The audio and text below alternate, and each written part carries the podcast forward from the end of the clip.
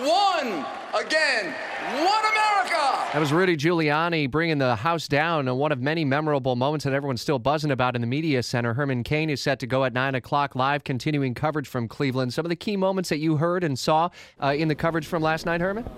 Well, I think you just played one of them. That was Rudy Giuliani. He was on fire. And uh, his soundbite talking about when you call the police, they don't ask if you are black or white, they just come. That just gave people chill bumps. The other one I think was the sincerity of Melania Trump. And before the ink is dry, she's already being criticized about plagiarism by CNN and some of the other liberal reporters out there. I guess because Michelle Obama said, I love my children, nobody else is supposed to say that.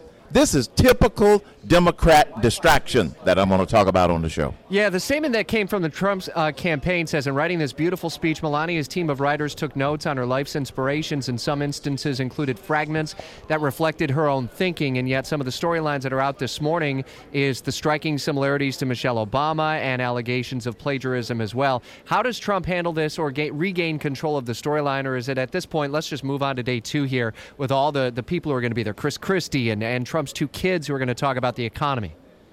I say you move on. They hit a home run last night, focusing on make America safe again. I would move on and start focusing on the people who are going to talk about how we make America work again with a very impressive lineup of people who know something about creating jobs. Move on. Let the liberal leaders media go through the spin of talking about that and it'll die out because it's just a distraction tactic. It looked like there was one last gasp by the Never Trump people yesterday afternoon. It led to some uh, really frenetic moments on the floor, back to like the old days of doing these conventions back in the 60s and 70s. Is that Yes. done now? Do you feel like it's over with now? They got it out of their system, if you will? in terms of the rules and the process, it's over. In terms of them continuing to spout hot air, they're probably going to con- continue to moan and groan. And I think that there's an old saying if you don't have anything nice to say at this point, after you have failed three times, uh, don't say anything. Uh, be quiet, okay? That ought to be the message from this point on. But watch, some of them are going to still grumble because they didn't get their way. You're lost.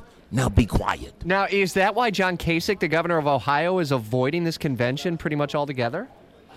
It might be because he's it's sour grapes, and I think that's unfortunate. We are in his state. He could have at least shown up and welcomed the delegates or something like that. But I would be honest with you.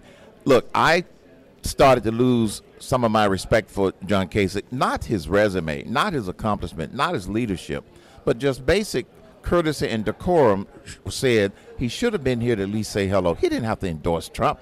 Nobody was asking him to do that. But now he's making it appear as if he truly is expressing sour grapes all the way from the end of the primary process through this uh, convention. And I think that that's just unfortunate. A fiery first night, a fiery Herman Cain comes your way starting at 9. Daily presidential race analysis, y'all, from uh, Cleveland at the Republican National Convention. Thanks. WOKV News Time, 821.